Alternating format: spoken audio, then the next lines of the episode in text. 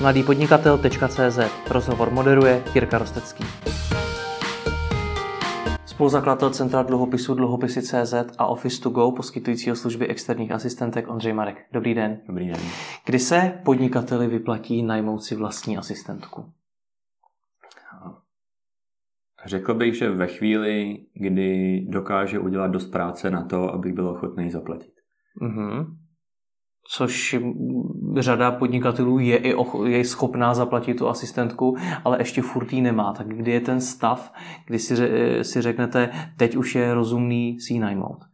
A ten stav musí jako přijít v tom tomu podnikateli v hlavě, protože mm. můžu si říkat, nebo můžu na ní mít, ale dokud si říkám, že to budu dělat sám, tak to nikdy neudělám. Takže musím jako přijít do stavu, kdy si řeknu, já chci mít víc času, nebo už nechci tuhle práci dělat já, už chci, aby ji dělal někdo jiný. Hmm. Co vlastně taková asistentka dělá? Protože já si dovedu představit, co dělá marketér, co dělá nějaký projekták a tak obchodák a tak podobně. Ale s jakými úkoly jít za tu asistentkou? Hmm. A určitě jsou úkoly, které mi zabírají moc času, nebo víc času, než bych sám chtěl. Úkoly, které mě nebaví a můžu být dobrý obchodník, nebaví mě administrativa, nebo na ní trávím moc času. Takže tohle jsou věci, které můžu delegovat na asistentku.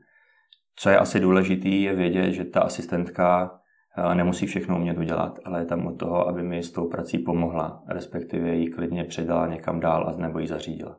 Mm-hmm. Jak takovou asistentku vybírat? A možností asi spousta. Když na to mám dostatečný budget, tak můžu klidně jít za, za HR agenturou a, a zadat jí zadání, jakého člověka hledám, říct jim, říct jim, koho chci a oni mi ho najdou. Samozřejmě za to něco zaplatím, není to malý peníz, ale ta služba je za mě v pořádku a, a ušetřím zase spoustu času, který můžu věnovat někde jinde. A nebo si můžu třeba udělat to výběrové řízení sám a povinovat se tomu vybrat si toho člověka, který se mnou bude pracovat. Ale na základě čeho ho vybírat? Co jsou takové ideální vlastnosti, schopnosti, dovednosti asistentky? Uh, vlastnosti, dovednosti je to asi nějaká pečlivost, uh, protože to by ten člověk měl mít, pokud uh, má něco organizovat a, a má něco zařizovat. Uh, určitě by měl být spolehlivý, což jsou takové jako dvě dost obecné věci, které se dost těžko hmm. odhalujou. A a potom si myslím, že by si ten člověk měl říct eh, vlastně, jakýho hledá k sobě člověka povahově.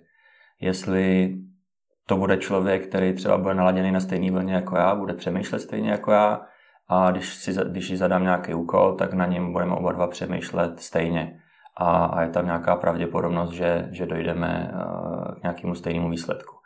A nebo si můžu říct, chci třeba k sobě jako oponenta, nemyslím tím soupeře, ale člověka, který se dokáže podívat na tu sklenici z druhé strany a říct mi, jaký vidí on a třeba ten výsledek pak může být ještě lepší. Hmm.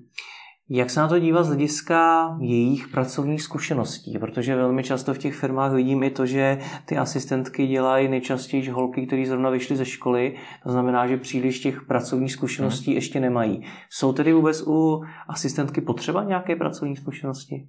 Jo. Uh, možná rozlišujeme dovednosti, uh, který se dají nebo který se dají naučit, se kterými už může třeba ten člověk z té školy přijít, jako hmm. já práce s Excelem, s počítačem a, a takovéhle věci. To si myslím, že nemusí mít jako 30 let praxi na to, aby uměla pracovat s tabulkama třeba.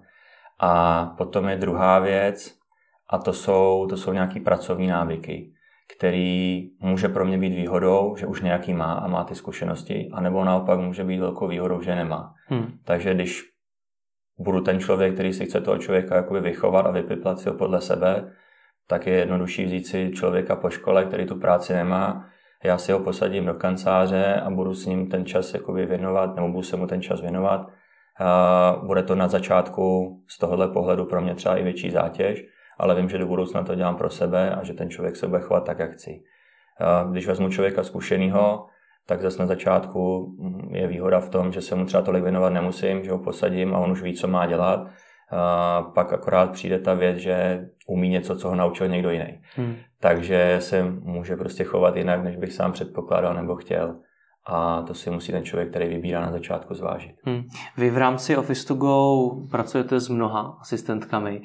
Jak vy je vybíráte? Máte nějaká svoje speciální kritéria? Uh, my jako za sebe dlouhodobě si děláme nějakou databázi vlastně lidí, kteří by tu práci chtěli nebo mohli dělat. Hmm. Uh, když pominu nějaké testy a podobné věci, které si uděláme, aby jsme poznali jak toho člověka povahově, tak vlastně si je otypujeme, kterou, na kterou tu činnost by byl ten člověk dobrý.